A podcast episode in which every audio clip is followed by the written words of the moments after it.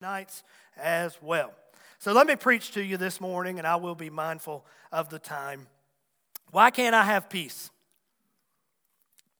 Why can't I have peace? Now, at first, I might be looking like I'm breaking one of the preaching rules because they tell you in preaching school, if there is such a thing, that uh, you should never use a title that is negative. Your title should always convey hope and it should be encouraging. So I debated on this title why can't I have peace? But before we end the service, we're going to say it in a different way and we're going to say, well, why can't I have peace?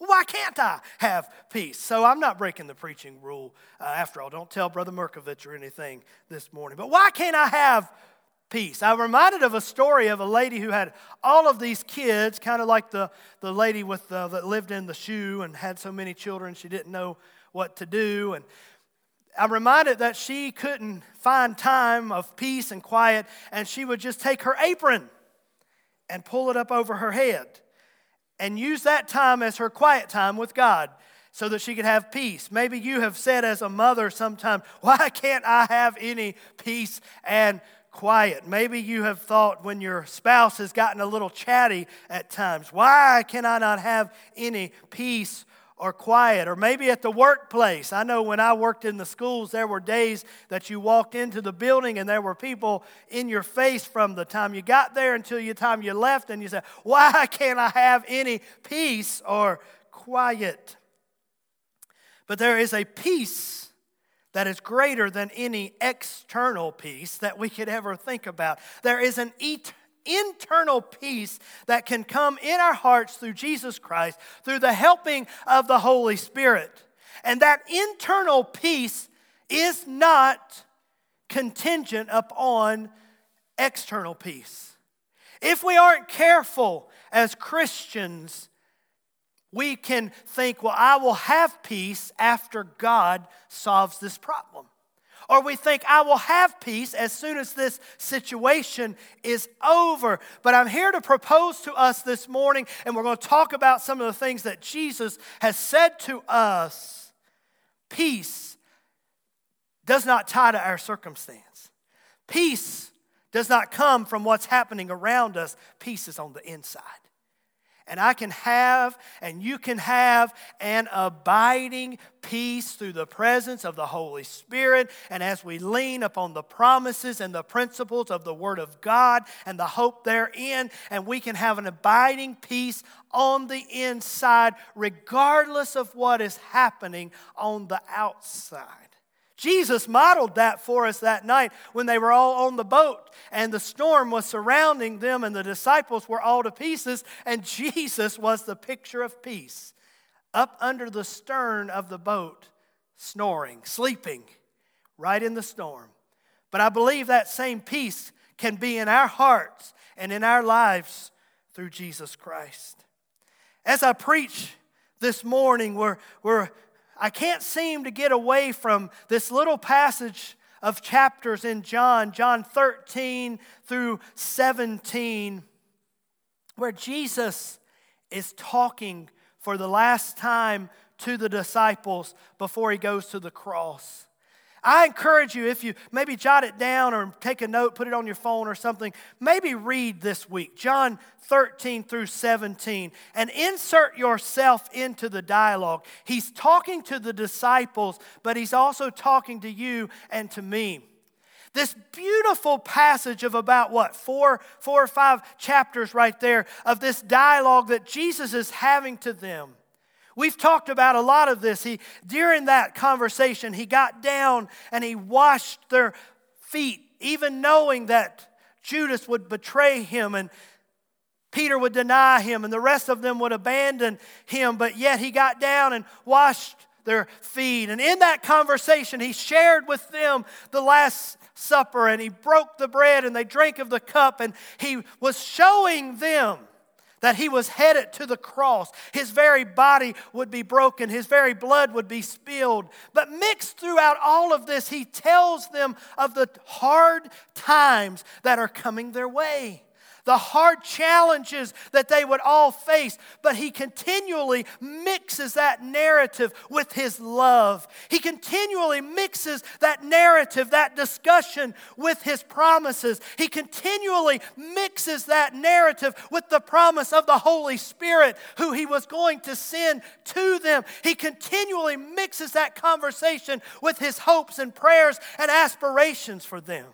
He ends that conversation with a beautiful prayer as Christ Himself could only pray as He prayed for them and He prayed for us of all believers. It is a picture, I believe, of that beautiful priestly prayer that He prays for us even now as He is seated at the right hand of the Father, praying for us, interceding for us. It's a beautiful, beautiful passage or passages. But in the middle of all of those passages, he continually reminds them of the troubles that they will face in this life. And he reminds you and me of the troubles we will face. He reminds us that people will not always like us because of the sake of Christ. He told them basically, You're going to get killed for my sake, but you're going to have peace while it happens. Isn't that something? Isn't that, isn't that a precious thought? You know, sometimes we get worried today thinking about persecution might be on the way for the church or for Christians, and we think, will there come a day when we have to go to jail for Christ or will we have to give our lives for Christ? Well, I'll tell us this if it ever comes, we'll have peace that passes all understanding on the inside because he's promised us that. Whatever might come your way this week, we can have his abiding peace in our hearts and lives. Let me read you two passages of scripture that this sermon is based on this morning. John 14, 26 and 27, right in the middle of this conversation, he says, But the Helper, now this is Jesus speaking, the Helper, the Holy Spirit, whom the Father will send in my name, he will teach you all things. He will bring to remembrance all things that I have said to you. Peace Somebody say, Peace. Peace I leave you, my peace I give to you. Not as the world gives, do I give to you. Let not your heart be troubled, neither let it be afraid. Can I tell you this morning, as your pastor, let not your heart be troubled, neither let it be afraid. And then I want to go over to Ephesians 5 8 through 10. Another scripture that ties in with this sermon this morning. You could also reference Galatians chapter 5 that talks about the fruit of the Spirit. Maybe someday down the line we'll preach on some of that too. But Ephesians 5 8 through 10 For you were once darkness, but now you are light in the Lord. Walk as children of light. For the fruit of the Spirit is in all goodness and righteousness and truth, finding out what is acceptable to the Lord. I have a picture of fruit this morning. Went out into my vineyards and orchards and picked these things this week. Jill, you don't believe that, it? Happy birthday, Jill. 25. Happy birthday. But there's a picture of fruit this morning, and when I did a little bit of research on fruit earlier this week, I found out that fruit grows in all different kinds of environments, all different kinds of conditions, in all different kinds of places. Fruit can grow on bushes, fruit can grow on vines, some fruit grow on branches. And I thought about that spiritually speaking, when the Holy Spirit wants to give us different types of fruit in our lives. There are different ways that those fruit may grow in our lives. And so sometimes we might be in a season of life and we're like, why is this happening? Why is everything so tough right now? Or, or why is this happening this way? And I, or I'm confused. But many times the Lord is taking us through a season that might seem different because He's cultivating a different fruit of the Spirit in our lives. So, t- so sometimes we have spiritual bushes, I guess. Sometimes we have spiritual vines, I guess. Sometimes we have spiritual branches, I guess. But But God is always working in our lives, regardless of what is happening in our lives. If we will allow Him, He will cultivate the fruit of the Spirit in our hearts and our lives. God is always at work in the rain, in the sun, in the storm, in the times of calm. God is working, and the Holy Spirit is producing the various fruits that are the byproduct of a spirit filled life. How do we get started with walking in peace? First, we need to eliminate the conflict. I put a picture on of tug of war.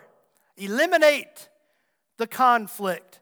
One of the greatest functions or ministries of the Holy Spirit is that He draws us to Jesus Christ. Apart from Christ, there is a conflict in our hearts and in our lives. The, the enemy is pulling us one way, wanting us to live in sin, wanting us to live without God, trying to blind our minds and our hearts to the truth. On the other side, the Holy Spirit is pulling and tugging at our hearts and saying, Come to Christ and live. Come and know Christ as your personal Lord and Savior. Can I just remind us this morning that the only way to God is through Jesus Christ? The only way to salvation is through Jesus Christ. Can I just, did, did I, did, that should, should go without saying, right? But I think sometimes we need to these days put it out there again. When I have a family member who tells me last night that they were at a memorial service recently, and the pastor who was retired from a mainline denomination made the comment that Jesus said, In my Father's house are many mansions. One translation says rooms. And he said, You know, I don't know exactly how she believed, but Jesus said he had many different rooms. Well, if the pastor, the dear retired man, had taken time to study the entirety of the passage, he would have seen in that same conversation, Jesus told the disciples, I am the way, the truth, and the life, and no man comes to the Father but by me. I don't mean to be intolerant this morning, but we've got to stand on the truth of the Word of God. Amen? Jesus is the only way to God.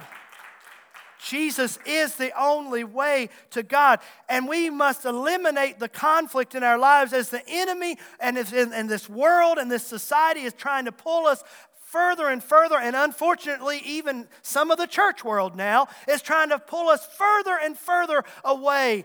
The Holy Spirit still draws us to salvation.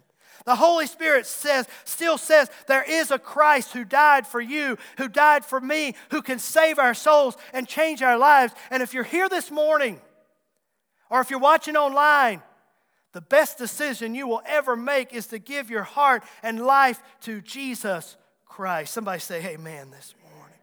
So the Holy Spirit draws us to salvation and helps eliminate that conflict in our lives.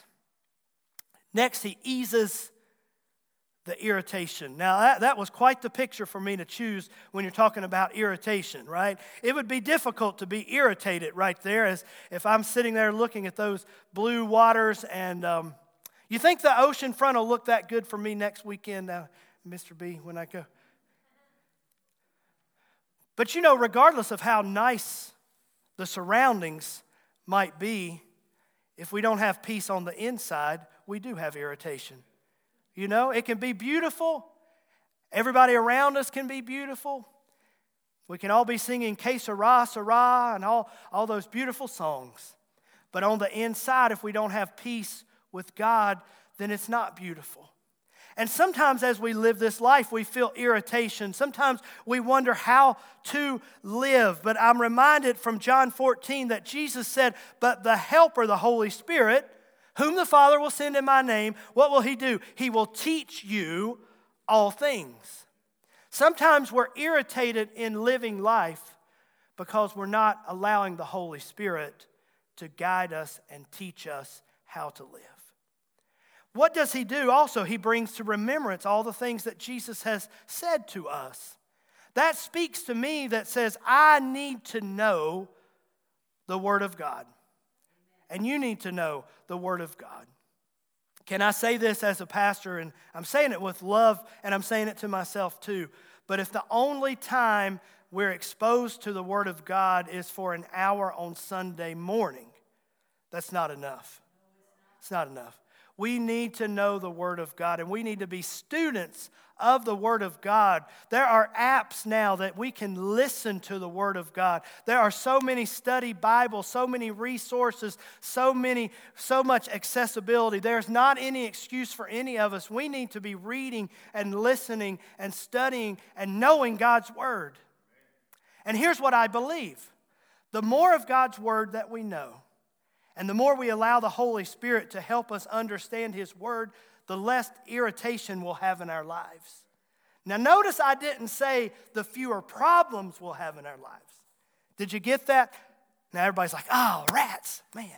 Ah, I thought read three, three, three chapters a, a day and what it, eat an apple a day, keep the doctor away, read three chapters a day, keep the devil away. You thought, oh, yeah, yeah, well, okay. No, I'm not saying that.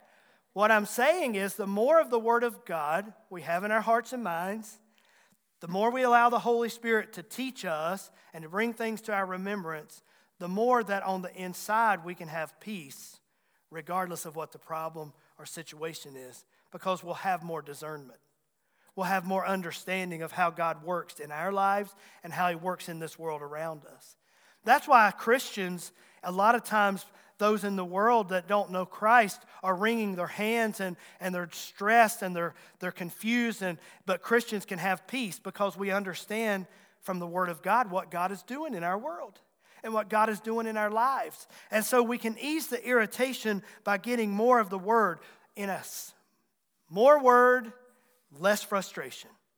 More Word, less frustration. I like that. More Word, less frustration. Okay, I got to stop doing that, but I enjoy it. More word, less frustration. so let the Holy Spirit guide us through the Word of God. So let the Holy Spirit help us eliminate the conflict, surrender, yield to God. Let the Holy Spirit help us ease the irritation by, by increasing the knowledge of the Word of God in our lives. And then, thirdly, let the Holy Spirit erase the noise. Erase the noise. Sometimes we need to push the mute button, right? There are so many voices, externally and internally. And sometimes we just need to say, All right, Holy Spirit, I want to hear from you. I want to hear from you. I want to hear from the Lord. I want to get in the Word. I want to get in church service. I want to hear good worship songs. And I'm going to push the mute button so let me ask you this morning, even as I ask myself, what are those things throughout the week, those noises that we're allowing into our hearts and our minds that we need to push the mute button on? I can give you a personal example. I was a news junkie.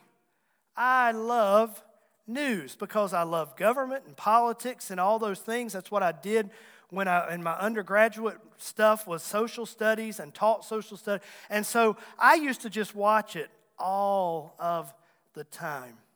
That wasn't healthy. And I've pushed the mute, the mute. I've pushed the mute button on that. I don't listen to as much news. I get my information and then I try to move on. And, and maybe you're in this house this morning and you feel anxious and stressed all day, and maybe it's because you have CNN running or Fox News running all day and maybe you ought to push the mute button. Now, I'm not trying to tell you what to watch. You do what you want to do. But you know what I'm saying? There are things that maybe where it's just some of these noises that are getting into our hearts and our lives that maybe we ought to push a mute button. Sometimes maybe we're listening to uh, country music and they're talking about somebody's boots under somebody else's bed and somebody's dog that's died and, and a car that ran off the cliff. And, and maybe sometimes we ought to push the mute button and put in some good worship music or some old hymns. Am I preaching all right this morning? I'm not trying to meddle, I'm just trying to help this morning. Some things we should maybe push the mute button on the inside. And I, keep saying this. I think it's the third week I've said this, but I really think the Lord wants me to emphasize this. And sometimes it's the noise on the inside, our self talk.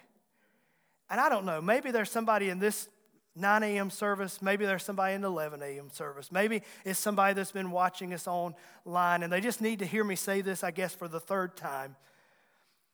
get off of that hamster wheel of self talk that the enemy so desires us to have. We criticize ourselves, we question ourselves, or, or we're, we're worried about something, and, and we just constantly, that unhealthy self talk just over and over and over. And maybe we just need to take authority over that in the name of Jesus and say, In Jesus' name, I'm pushing the mute button. And when those thoughts start coming into our minds again, maybe we say we replace those with a scripture. Maybe we replace those with a song. Maybe we replace those with a prayer. We push the mute button on the noise. When we push the mute button on the noise, when we get ourselves in a position where we can hear clearly the Holy Spirit, He guides us when making decisions. And then that the byproduct of that is peace when the Holy Spirit, when I know, and I have known many times in my life, I have known that the Holy Spirit has guided me in the decision making process. And when I know that, I have increased peace. If he'll do that for me, he'll do that for you. If he's done that for me in the past, he'll do that for me in the future. Push the mute button on the other noises and listen to God and his word and allow him to guide us. The, the proverb said what? Acknowledge him in all of our ways and he will direct our paths. And I've prayed that many times when I've had decisions through the years. And he always has come through for me. Erase the noise let the Holy Spirit guide you. I want to close with a story this morning. There's two pictures that I want to show you. There's one. Do you think peaceful right there when you see that, that picture? Do you see Bentley back there with the fishing rod back in the yellow shirt on? Hit, hit the other picture, please. Please. Do you think peace right there? Don't really, don't really think peace in that picture, do you? Maybe, maybe flip it back to the first one, and we'll, we'll probably go back and forth a few minutes, kind of like at the optometrist when they're adjusting the things. We'll go back and forth. There was a king one day, and it's just kind of a made up story, I guess, a fable, but the, the king had this big contest, and he wanted to see who could paint for him the most peaceful painting to put into his palace. And so, probably thousands of people painted their pictures and submitted them to the king for his contest. And finally, the king narrowed it down to these two paintings. Can we see the next one again? He narrowed it down to those two paintings. And his theme was the most peaceful painting. You say, well, why did he have that one in the top two? And that's what one of his advisors asked him. Uh, they said, King, I understand choice one, but why is this your other choice and you're going to choose between these two? The king said, Look back into the middle of the painting, and he said, Up under the rock there is a nest, and there is a mother bird who is peacefully guarding her little ones in the middle of this storm. And it was a picture to him of peace. Now, I want to ask you this morning. Don't look too closely because I don't have the exact picture, but, but just, just see those birds back there. That, that, that's close as I could get. Go back to that first one, please. Point I want us to get this morning so many times as Christians, we tie peace to what's happening around us. Too many times in my own life and all of us, we say, okay, I'll have peace when everything looks like that. But the type of peace that Christ gives to us, please go to the next one, is the peace that looks like that. It's when we find ourselves in the cleft of the rock. Boy, there's a, there's a scripture and a song for that when we find ourselves in the cleft of the rock where He covers us with His hand and hides us there, and we're in peace when everything else looks like that. That's the kind of peace that Christ has for me. That's the kind of peace that Christ has for you. Would you stand with me this morning? Your life might feel like that this morning, but as a child of God, you can still know His peace until brighter days come, until clearer skies come. I want to know His peace regardless of the external. I want His peace on the inside. So, my prayer for you this morning, as we have already prayed in this altar together, as we've heard the, the word that the Lord put on my heart for you today, there's a song that says, Sometimes He calms the storm, but sometimes He calms me. And I want you to know that the peace of God is with you regardless of what is around you. And sometimes the sweetest peace and the sweetest fellowship can be found when everything else looks like that. But on the inside, we know Christ is with us and He's loving us and He's holding us up with His grace and His mercy, and the Holy Spirit is fellowshipping with us right there in the storm. Would you bow your head and let's pray together this morning? Lord, we thank you that you have met with us today. We thank you, God, for the Holy Spirit that has reminded us that you're with us and you love us. We thank you, Lord, for this beautiful, really several chapters in the book of John, chapters 13 through 17, that you talk to the disciples, but you really talk to us. And you talk about the Holy Spirit, and you talk about peace, and you talk about this world around us. But Lord, you just you just give us so much hope in those passages. And I pray, God, that somebody will just dig into those passages this week and get something out of them and study them and read them. I pray that the Holy Spirit would touch every one of us before we leave this house and remind us of your peace, that you are with us, you are with us always. You'll never leave us, you'll never forsake us. Thank you for the helper, the Holy Spirit, who teaches us and guides us in our decisions and in living for you. So, Lord, we just leave very peaceful, very hopeful today. We thank you, Lord, in Jesus' name. This altar is open for you if you want to come and accept Jesus Christ as your personal Lord and Savior. If you want to come and receive prayer today, this altar is open. But let the Lord give you peace. Amen. Let's pray and worship as they sing.